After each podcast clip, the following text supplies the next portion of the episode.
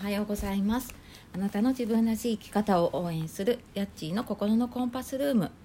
いつもお聞きいただきましてありがとうございます。えっ、ー、と皆様からのリアクションやえーと、コメントなど、えーと、ツイッターにいただいたりしているのがとても励みになっております。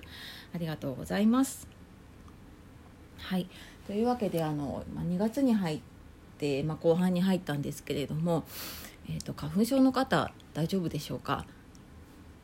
えー、私もちょっとあの花粉症なので、まあ、この時期になるとですねちょっと鼻が詰まったりとか、まあ、ちょっと目が痒くなったりとかしていて私時々ちょっとね鼻のすする音とか入ってしまっているなって後から聞いて思ったりしているんですがお聞き苦しかったら申し訳ありません。はいあのなるべくちょっといい状態でね皆様にお話をお届けしたいと思っておりますので今日もお付き合いいただければ嬉しいです。はいえー、今日はですね13回目になりますね。で今日あのお話しするのは、えーと、情報に惑わされないようにっていうのをテーマにお話をしようかなと思っております。で毎回このテーマを決める時に、えー、何をテーマに選んでいるかというと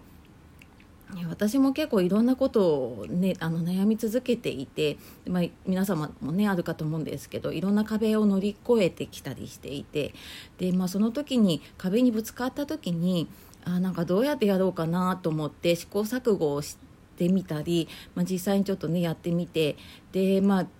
乗り越えられたものもあれば今もやっぱり時々あのちっちゃな壁にぶつかることもあります。でそんな時にあのちょっとこういうふうに考えってみたら自分が楽になったなとか、まあ、ちょっとこんなことを試してみたら意外とうまくいったなって思うことの中から、えー、まあ、ちょっと今も自分もねあのやり続けてることとかも結構あるんですけれども、まあ、そういうことをの中から選びながらお話をさせていただいています。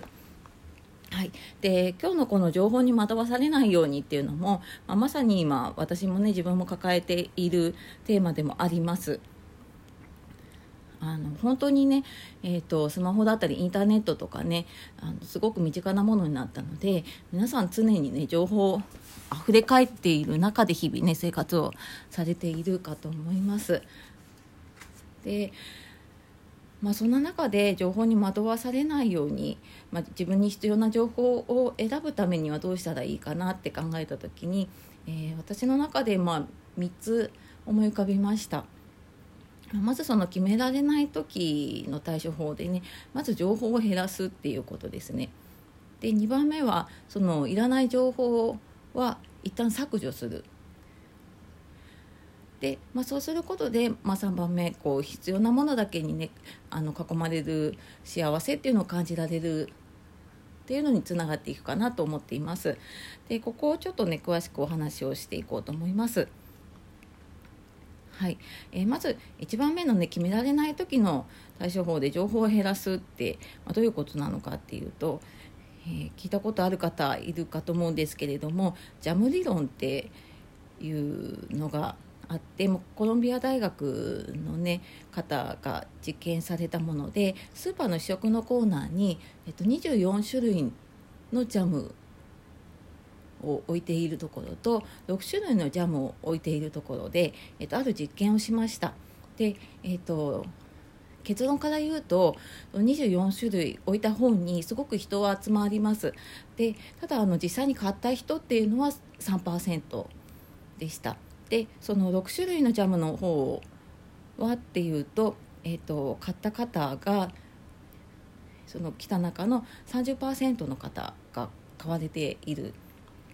ということであのこれをまた違う心理学者の方が言っていたのがその選択肢の多さっていうのが、えーと、幸福感を下げるっていうことを言っている方がいます。で実際にあの人がねこう意思決定するっていうのは、えーと、と脳科学者の方も言っているんですけれどもあの脳はねそういう意思決定っていうのを好んでいなくって、まあ、どうしてもやっぱり楽をする方に行ってしまう。けれども、まあ、私たちね毎日がこう意思決定の連続ですよね、まあ、朝起きて、まあ、洋服何にしようご飯何食べよう。とかね、まあ、電車で出かけるにしてもじゃああのどの電車で行こうとかあの何時に家を出ようとか。もう日々あの一日の中でかなりの数のね意思決定をしているかと思います。で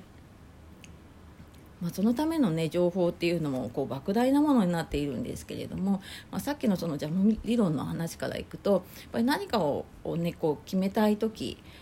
っていうのはえっと、たくさん情報を集めればいいっていうものではなくって、えっと、情報を選別をしてでその少ない情報の中でこう選んでいくっていうことをねやっていくといいよっていうのを、まあ、この実験だったりとかねその心理学者の方のお話から、えっと、思います。なので、まあ、決められない時ですね、えーと、まずこう情報をいっぱい集めて決めようとしちゃうんですけれども、えー、もうそこで一旦自分の中でフィルターをかけてしまって本当にこれ必要なのかなっていうのを一旦立ち止まって考えてみると,、えーと何でもかんでも情報を集めようっていう意識がちょっとあの薄れてちょっと気持ちが軽くなったりするかなと思っています。はい、で2番目の、まあ、いらない情報は一旦削除っていうことで、まあ、これ人の脳の中を、えーと、こうスマホだったりねパソコンだったりとか、まあ、そういうのに例えてもらえると分かると思うんですけれどもあの中にこうえっと、スマホの中にアプリがいっぱい入っていたりアプリがいっぱい起動しているとスマホすごい重くなっちゃうじゃないですか。私もよくあるんですけれどもねで、まあ、それと同じで自分の頭の中にあるワーキングメモリー記憶している部分ですねもうそこに情報がいっぱいになってしまうともうやっぱり脳がフリーズしちゃって思考停止になっちゃったりすることがあると思うんです。で、まあ、そんな時はですねもう思い切ってうんまあ、ちょっと今は使わないなっていう情報を一旦ちょっと、まあ、脇に置いとくなりもう一回その情報は捨ててしまう。自分の脳から出してしまったりとか、まあ、例えば、えーと、情報としてどこかに残しているのであればもう一旦それを、えーと、削除してしまう。であの私も結構いろんな、ね、もの捨てられなかったりするのでそこ決断するの大変な時もあるんですがあの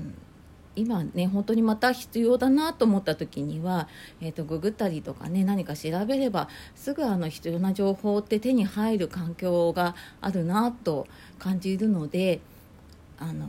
なんか不必要な、ね、情報でご自分の頭の中が、ね、重くなってしまっているのであれば一旦まあそれを削除してで、まあ、その状態でやっぱり必要だなと思った時にもう一回それを取りに行くで、まあ、そうすると本当に自分の中で必要な情報っていうのがね分かるんじゃないかなって思っています。でまあ一旦そうやってやっていくと意外とその情報いらなかったりとか実は欲しかったのはそれじゃなくってもうちょっと違う情報だったりとかっていうのに気づくこともありますかね。まあ、これちょっとねあの実際にやってみるとあのそれぞれ気づくことがあったりするのかなとは思います。でまあそうやって、えーと、自分の中でねちょっと情報を減らした中でこう選んでいったりで、まあ、あのいらない情報はね消していったりとか、まあ、一旦ちょっと脇に置いといたりしていくと、まあ、本当に自分が今必要な情報だけに囲まれるっていう状態をね作ることができます。でなかなかねあのその状態って今自分でそういうふうにしようって思わないとあのいろんな情報ね、もうスマホ開けばもういろんな情報入ってくるし、まあ、人からも情報も入ってくるしもうあの常にやっぱり頭の中ねいっぱいなんですよね。で、まあ、そうやってていると本当にこう何か大事なこと決めなきゃいけないとかあの何か大事な作業をしなきゃいけないっていう時にあの逆にそれがね、えーと、足かせになってしまうというかあの頭の中がこういっぱいになっているがために、えーと、自分の本当のけ本当にこう決めたいことが決められなかったりとか、えーと、本当にやりたいことが選び取れなかったりとかねあのそういう結果になってしまうこともあるのかなっていうのを思っています。で、まあ、私もちょっと日々ねこれ時々意識をしないと本当にあの、えっと、今ツイッターやってたりとかあの SNS やっているともういろんな方がねいろんな情報を発信していますで、まあ、最初はねその、えーと、やっぱりフォロワー数多い方が言っていることっていうのを全部拾おうとしました。ででもやっぱりその方その方によって成功方法も違うしあの、まあ、成功方法は違うんですよね。ただあの失敗に関してはやっぱりちょっと共通点がねあるのかなって自分とも照らし合わせてね思ったりとかもしているんですけれどもあの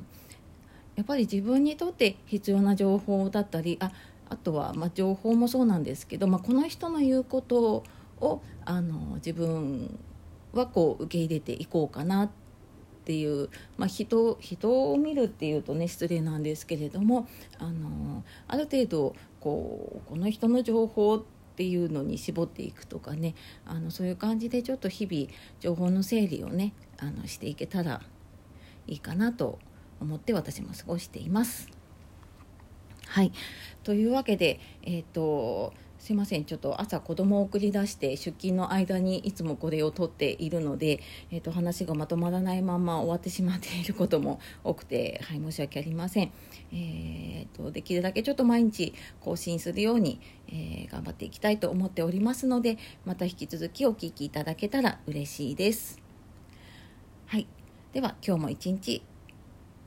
今日も素敵な一日をお過ごしください。えー、やっちーの心のコンパスルームでした。ありがとうございます。さようなら。